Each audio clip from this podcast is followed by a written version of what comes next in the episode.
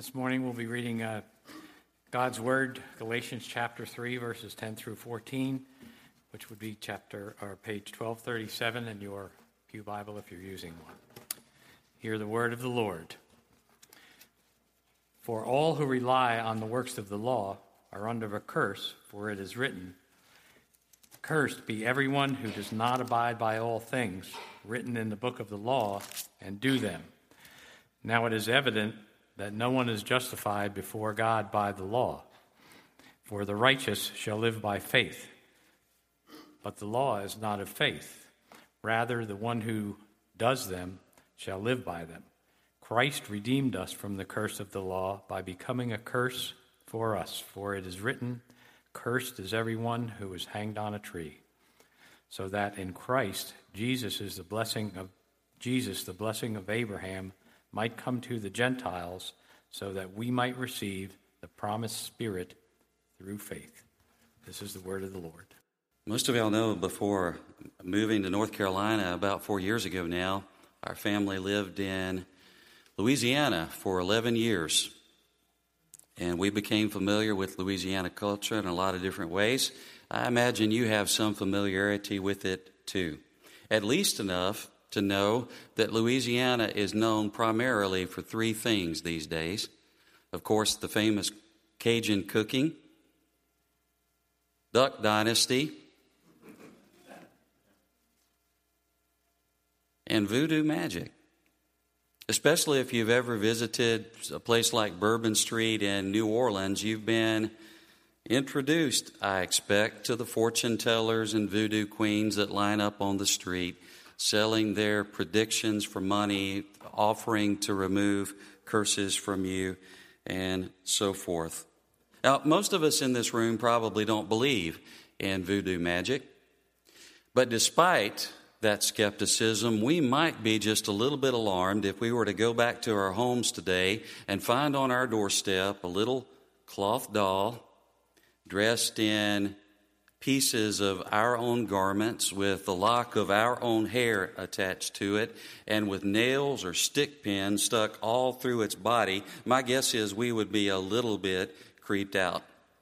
So creeped out that we would be very tempted to rush to our computer and log in and pay $39.95 to purchase Voodoo Mama's Cursed Voodoo Doll Disposal Kit. It comes with a blessed candle salt, holy water, and a spell to break all spells. And if we just happen to be a little bit extra superstitious, we might want to kick in another $44.95 for Voodoo Mama's uncrossing and jinx removal bath. Which promises that if you mix those salts with the water and bathe in it for 13 days straight, it will erase any curse against you. Uh, most of us wouldn't be very bothered by that little voodoo doll. We might wonder if that piercing headache had anything to do with that stick pin through the forehead, but most of us would recognize that Voodoo Mama is nothing other than a scam artist making a buck off of superstitious tourists in New Orleans with no real power to do us any harm. But what if I were to tell you that there are people that we know, maybe even some in this very room, who are under a curse that is very, very real?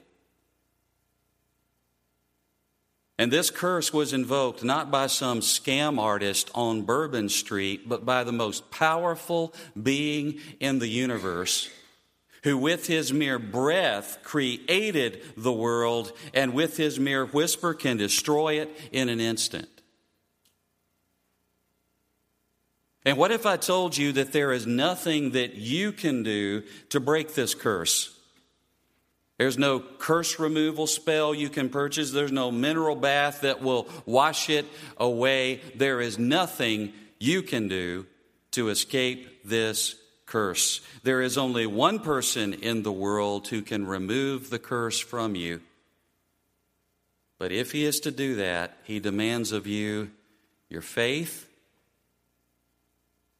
your surrender, your life, your very soul. In Galatians chapter 3, the Apostle Paul explains that because all of us are sinners who have defied the law of God, we are under God's curse, a curse that we cannot break, but that Jesus Christ suffered the curse that our sins deserve in our place so that we can escape it when we put our faith in Him as the Son of God who loves us and gave Himself for us.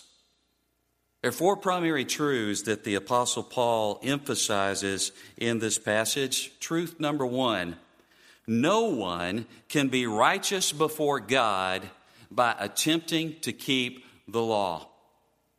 No one can be righteous before God by attempting to keep the law. Verse 11 says, Now it is clear we could translate it, it is obvious, it is evident, it is as plain as the nose on your face that no one is justified before God by the law.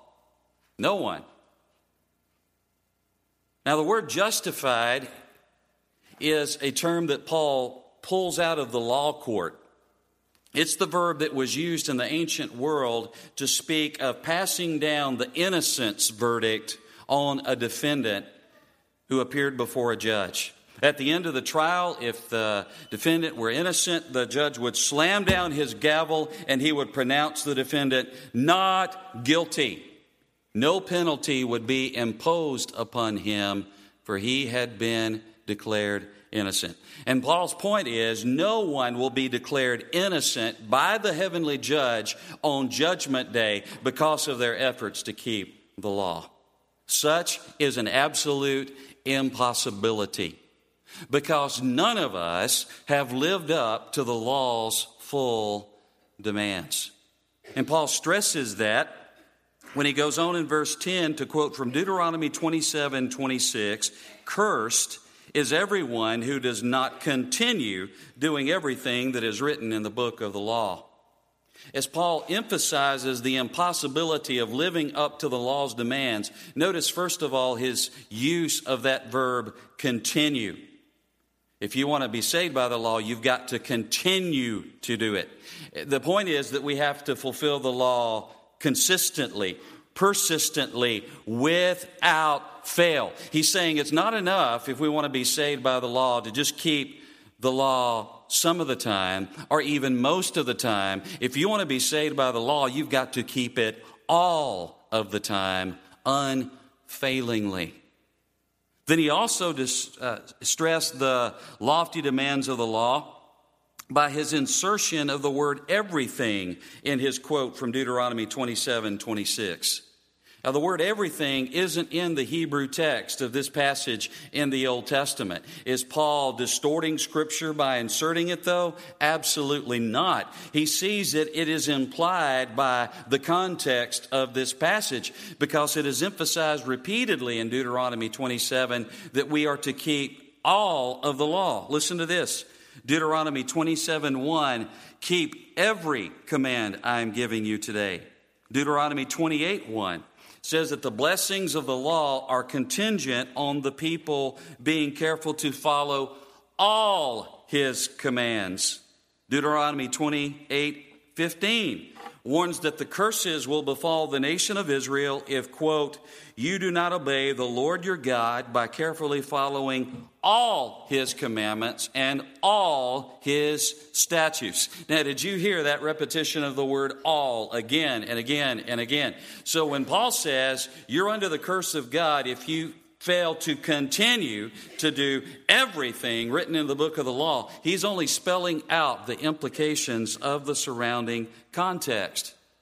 And his point is that if you want to be saved by the law, you don't have to just keep some of its commands or even most of its commands.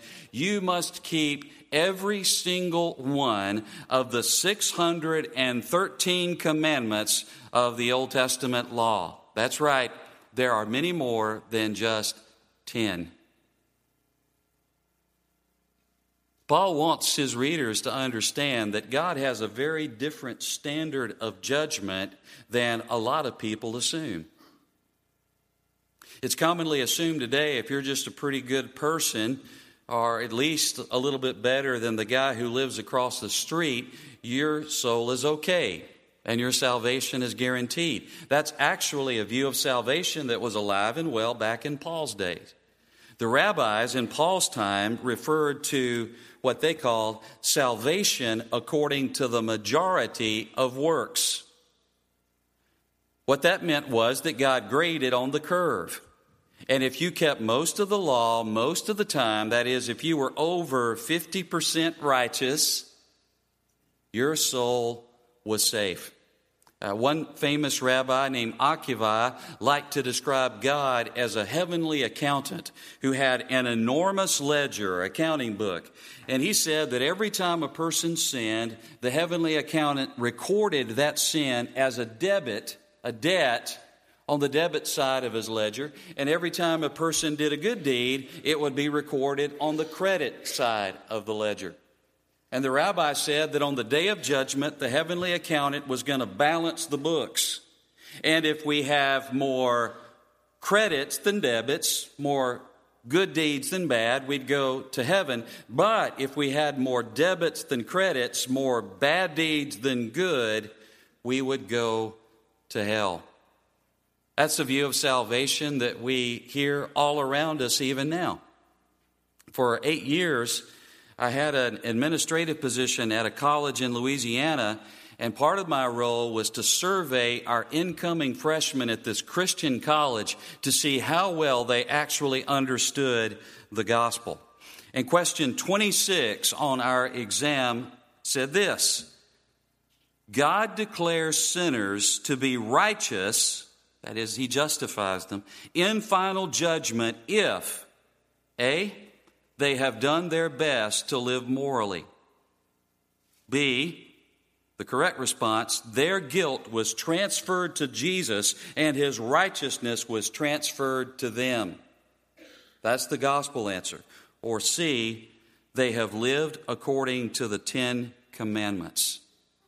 Out of the over 1,000 students that we surveyed, 98% of whom claimed to be Christians, 40% said that they expected to be declared righteous by God on Judgment Day because they had done their best to live morally or because they had kept the Ten Commandments.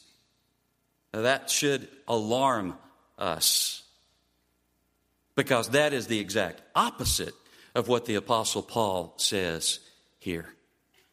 He makes it very clear that God's standard for our lives is not to just be pretty righteous some of the time, or even mostly righteous most of the time. It is to be entirely righteous all of the time, to keep God's law unfailingly.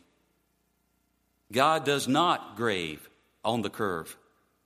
Because of his holiness and because of his righteousness, he cannot tolerate any sin in us. And every way in which we defy God's law deserves his eternal punishment. That's why the brother of our Lord said in James 2:10, if you keep the whole law yet offend in one point, one point, you are guilty of breaking it all.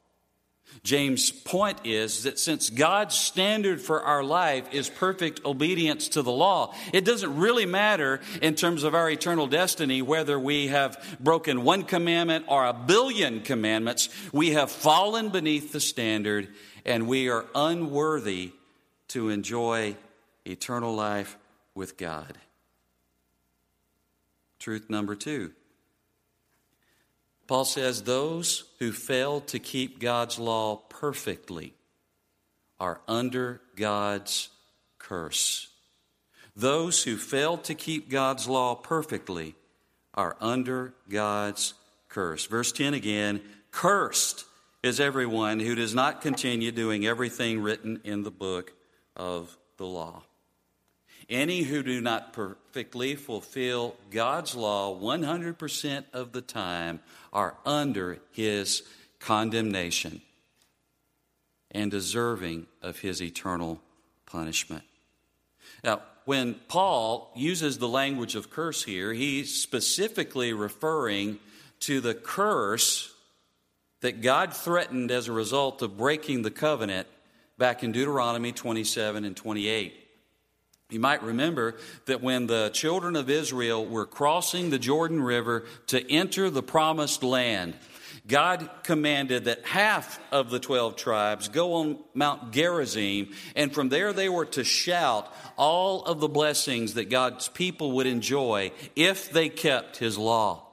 But the other half of the tribes were to go to Mount Ebal, and from there they were to shout the curses that would befall God's people if they failed to keep his law. Those are the very curses that Paul is referring to in Galatians 3. And those curses are horrifying. Because of our limited time this morning, I can't read for you all of the curses, but I am going to take just a few minutes to read some excerpts of Deuteronomy 28 so that you can see what the Apostle Paul is talking about here.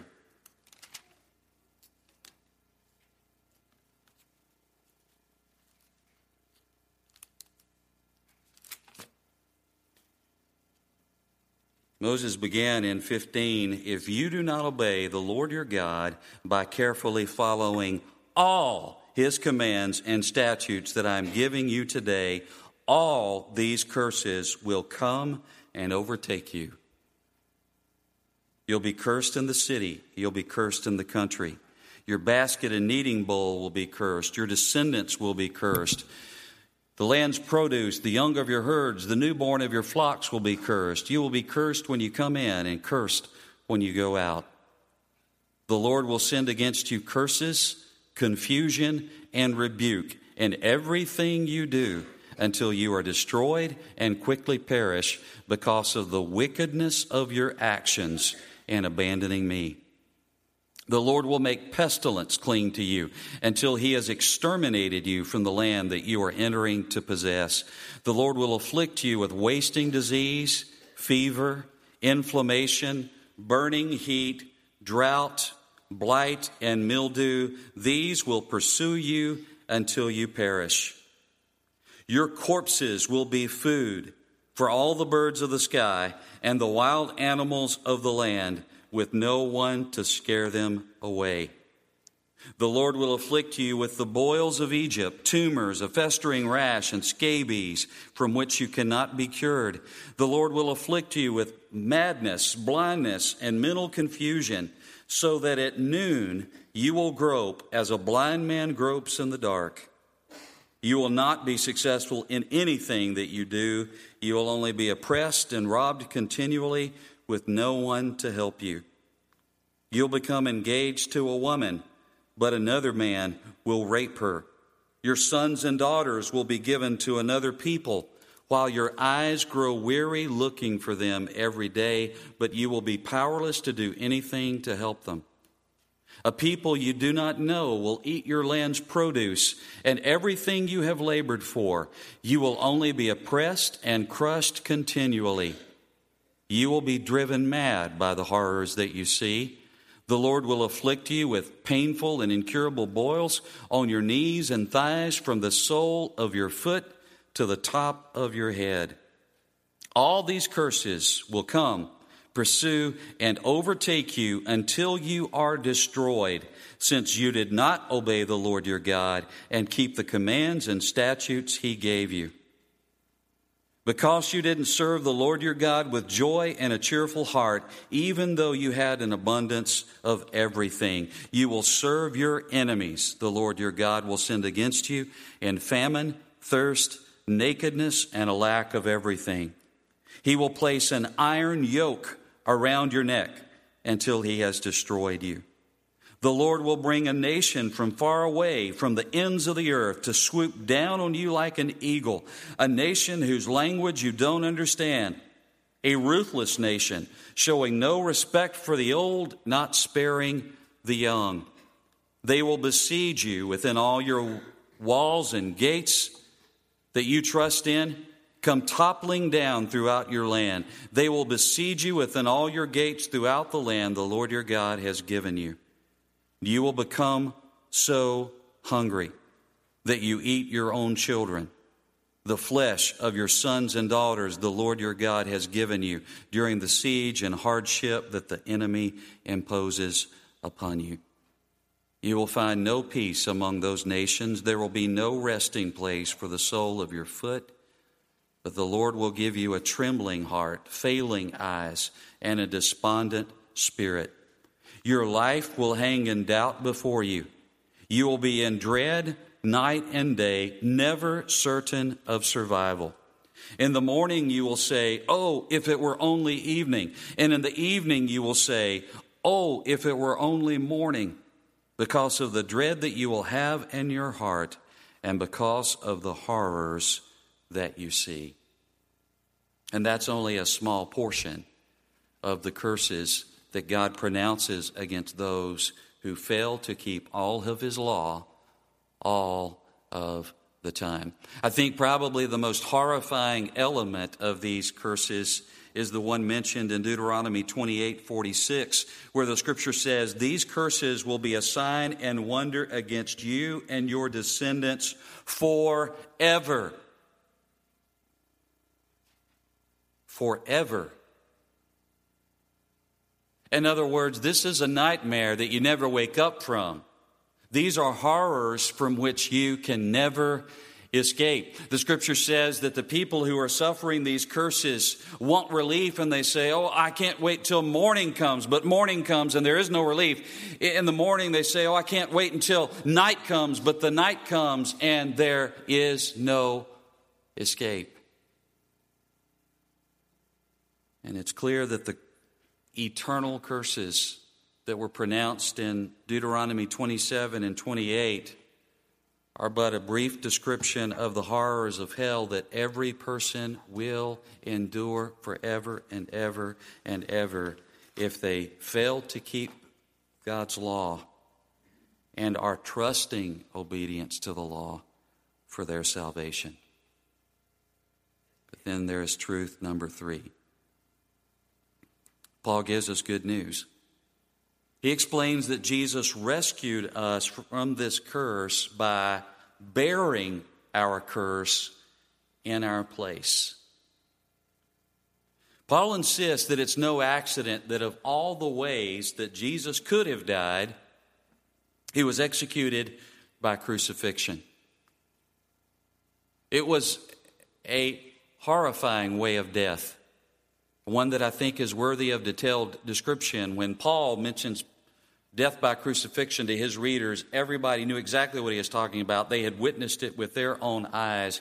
But 2,000 years removed and many miles removed from these events, I'm afraid that we have little understanding of the horrible suffering that crucifixion actually entailed. Josephus, the Jewish historian who lived during the time of Christ and the Apostle Paul, actually described Roman crucifixion, which he had witnessed many times with his own eyes, as the most wretched of all ways of dying. He spoke well. Crucifixion was a wretched way of dying, first of all, because of the physical torments that it entailed. The Romans would always scourge a person before they were crucified formally. Roman scourging involved taking a whip called a flagellum in Latin that had a long wooden handle and then several straps of leather that came out from it, and then using it to beat a man, often until dead. And these strips of leather would have done enough damage on the tender flesh of a man's shoulders and back and chest and stomach. But to make the torture even more brutal, the Romans would lace these strands of leather with metal, glass, and bone weights so that each strand would be full of tiny little hammers, pounding and bruising the flesh. And often those weights of bone, metal, glass would be sharpened and even barbed so that they would not only pound and bruise, but they would lacerate and they would cling to the flesh so that when the slave administering the torture ripped back on the scourge to free it and administer another blow, the flesh would be lacerated until it hung down literally in ribbons. Josephus tells us of one man he saw scourged by the Romans who was beaten so brutally that his spine and his rib cage was exposed, and you could literally see his vital organs pumping underneath the mangled flesh. He describes another man who was scourged so brutally that he was literally disemboweled beneath the lash. You have sometimes been told that the Romans limited their scourging to 39 blows, 40 minus 1, but that's actually mistaken. As I've explained before in another message, the Jews limited their synagogue floggings to the 39 blows, but the Romans imposed no limit on the number of blows that could be administered in their flogging, and many people were beaten to death beneath this Roman lash. After enduring this kind of torture, it's no shock at all that Christ was not able to carry the crossbeam of his cross all the way to the place of execution, Golgotha, and had to be assisted by Simon of Cyrene. The shoulders on which that rough hewn cross were imposed would have been a mangled mess it would have caused excruciating pain, and Jesus' enormous loss of blood would have already brought him to the very brink of death. But after the administration of the Roman scourging, the victim would then be taken and they would be nailed to the cross. They would often be nailed to the cross before the cross was lifted upright and then dropped into the post hole that would keep it upright. So after the nails had been driven, there would be that agonizing thrust against the nails. Many times that alone could put someone into the kind of shock that would be fatal. We often see Christ in Christian art nailed to the cross in what we might even call a, a, dignified fashion, but that's simply not the way it happened.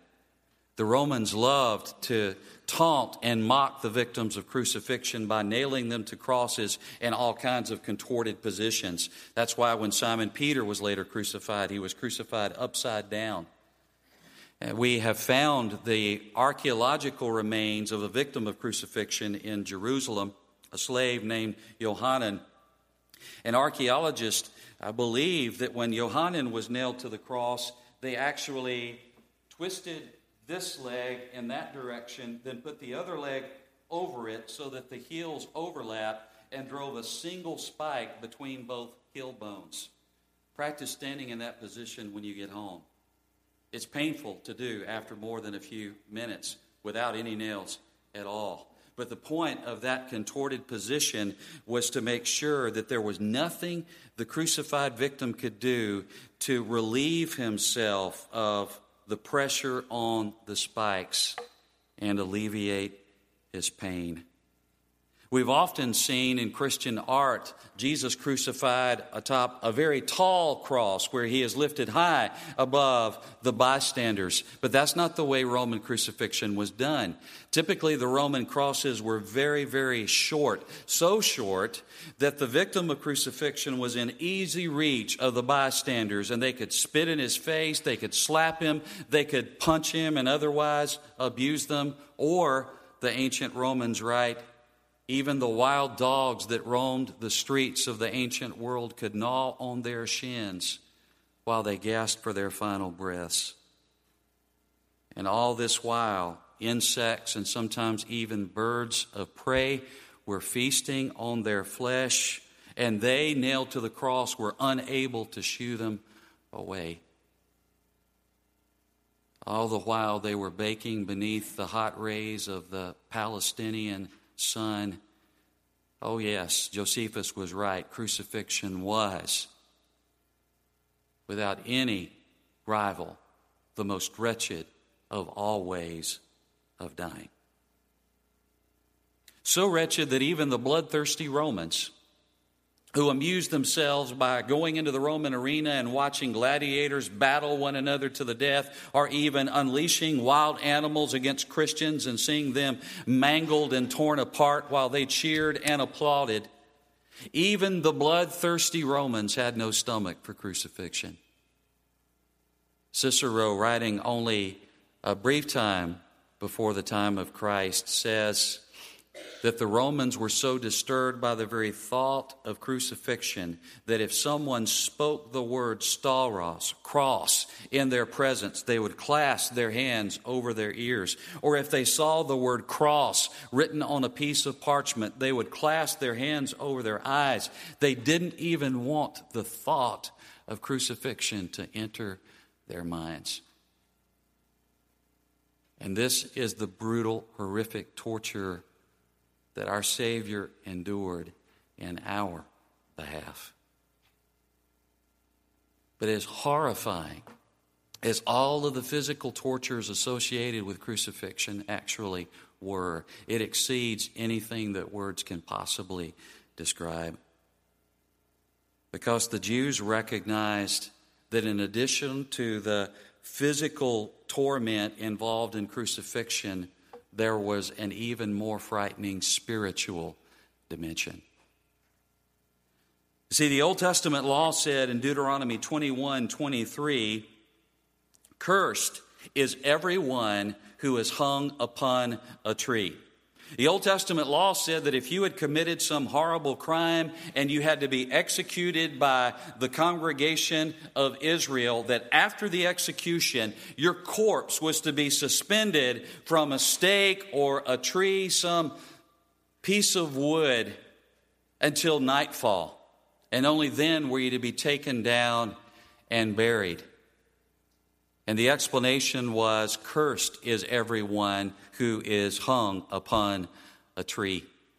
And the Jews recognized that there was such a great resemblance between Roman crucifixion and this treatment of the corpse of the cursed criminal in Old Testament times that those who died by the Roman cross were under the curse of God. Probably that very thought was the big hindrance to Saul of Tarsus becoming a Christian in the first place. As a Jew who understood the messianic prophecies of the Old Testament, I believe that Saul expected the Messiah, the king chosen by God to reign over his people, was to be the most blessed of all human beings. But Jesus had died by crucifixion, Saul reasoned. That meant he was under the curse of God. And that ruled out for Paul the very possibility that Jesus could be the Messiah. You see, a crucified Messiah was a contradiction in terms, it just didn't compute. Because a person who was crucified was under the curse of God and there was no way to Paul's mind that the Messiah could die under a divine curse. But then, Saul meets the Lord Jesus in his resurrection glory on the road to Damascus and he sees the very Shekinah glory of God emanating from the body of Jesus and recognizes that he is the Son of God, God in human form, just as he claimed. And he suddenly struggles how can this be? If Jesus is truly the Messiah, the Son of God, how could he die under God's curse? And then he remembers Isaiah 53 that prophecy about the Messiah, the servant of the Lord, that says, Surely he has borne our griefs and carried our sorrows. Yet we did esteem him stricken, smitten by God, and afflicted. But he was pierced for our transgressions, he was crushed for our iniquities. The punishment that would bring us peace was imposed upon him. by his scourgings we are healed. All we, like sheep, have gone astray. We have turned everyone into his own way. And the Lord has laid on him the iniquity of us all. And suddenly Paul understood. Yes, Jesus was the Messiah, the Son of God who should have been blessed above all people, but yes, he had died under the curse of God. But the curse that he suffered was not one that he deserved. Out of all humanity, he was the only one who ever kept all God's law all the time. No, when he suffered the curse, he was bearing the penalty that we deserve in our place so that we can escape it. The Lord Jesus himself made it clear that he died under the curse of God in his crucifixion, did he not? As he agonizes on the cross, he lifts his eyes to heaven and he quotes the words of Psalm 22 My God, my God, why have you forsaken me? Some people have thought that Jesus was delirious from his blood loss, the shock that resulted from the pain, that he was confused, that he couldn't possibly, as the Son of God, be forsaken by the Father. But oh no, Christ knew exactly what he was saying. And his quotation of the Old Testament prophecy is absolutely true. Christ did die, forsaken by the Father, abandoned by the Father, alienated from the Father, cursed by the Father, because he was bearing the guilt and penalty for our sin in our place so that we could escape it. It was an unthinkable moment in human history. When Josh was a little boy, four years old, we were missionaries in Bucharest, Romania. Our first two years in Romania went very well, very smoothly, but the last year we kept facing one difficulty after another. Uh, rocks and beer bottles thrown at the kids while they played, tires slashed. I think I've mentioned before the instrument that was put in the wheel to cause the blowout. And once, when Julie and Josh were at the market, a man burned Josh in the face with a cigarette. Josh believed intentionally. He actually says the man stood back and laughed while he screamed. And because of that and a number of different things the family experienced, uh, there was a lot of emotional trauma, uh, especially for Josh. And he went from being a happy go lucky little guy to someone who was just overwhelmed with anxiety.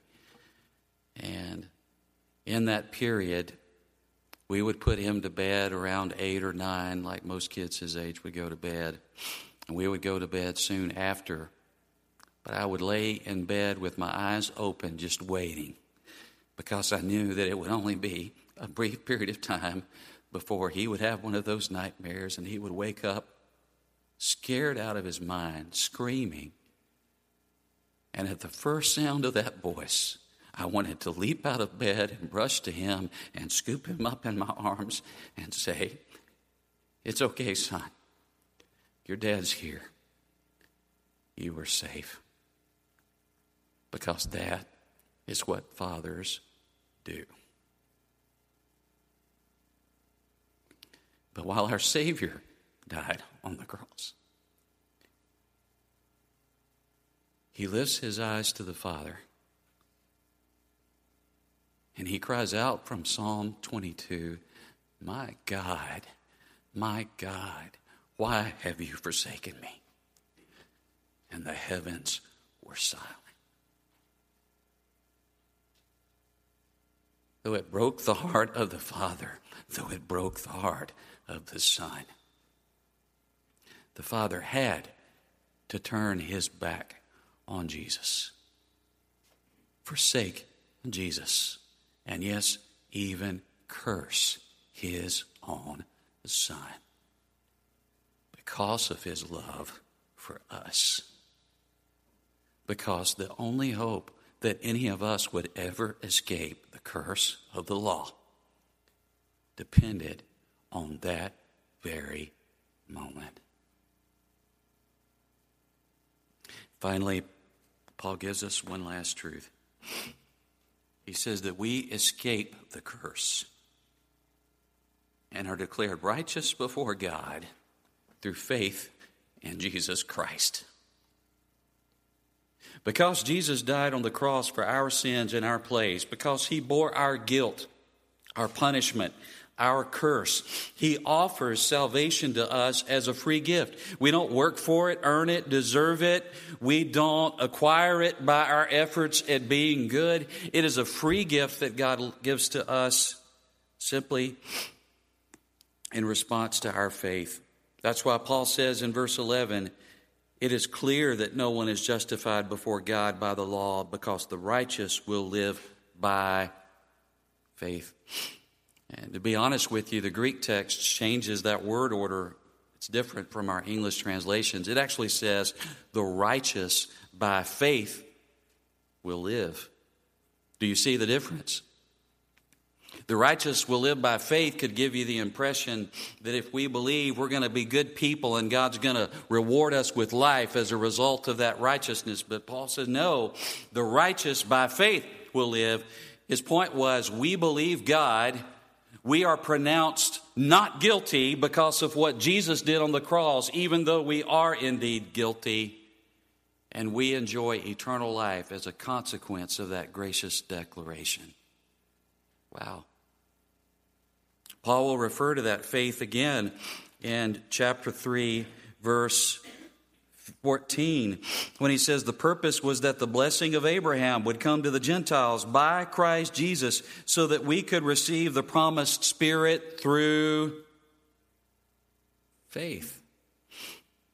What is this faith that is required to receive the Spirit of God, to escape the curse?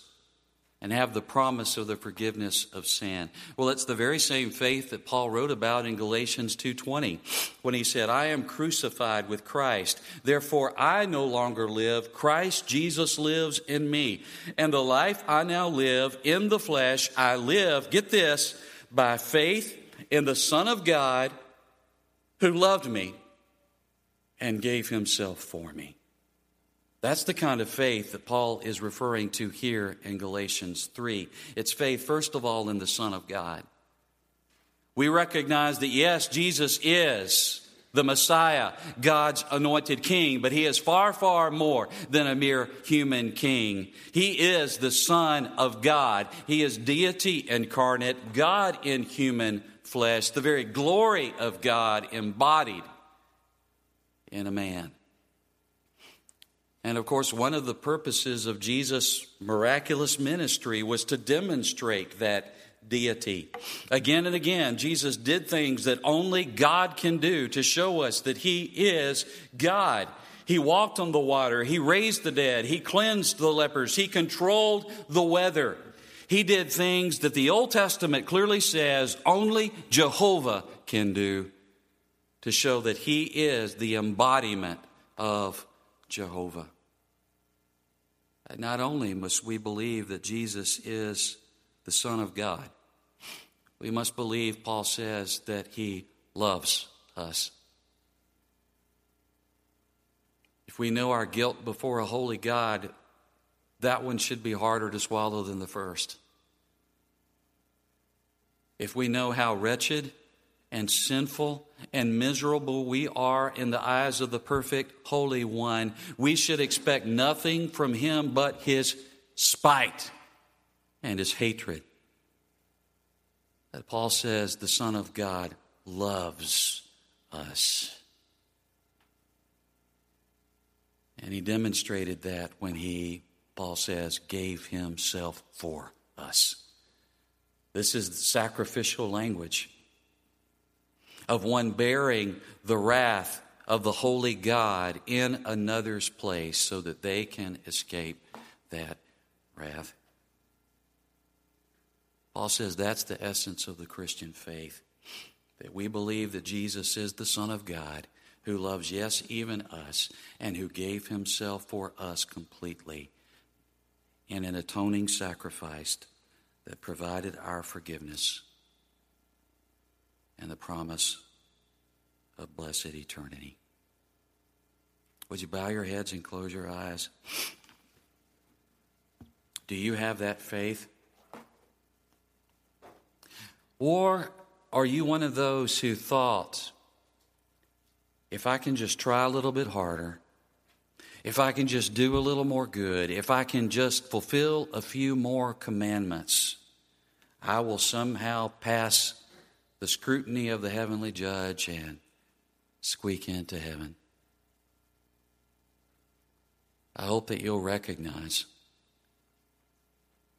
that if we're to be saved by the law, we've got to keep all the law all the time. None of us can, only Christ did. And because we don't keep all the law all the time, we are under God's curse, a curse that we cannot escape on our own. But Jesus bore the curse by his death on the cross so that we could escape it. Trust him and him only for your salvation right now.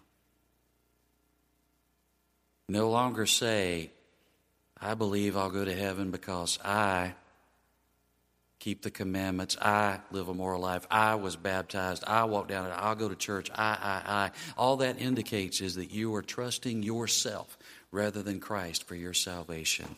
And that is utterly hopeless. Instead, put all of your hope in Christ, all of your trust in Christ, the Son of God who loves you and gave himself for you.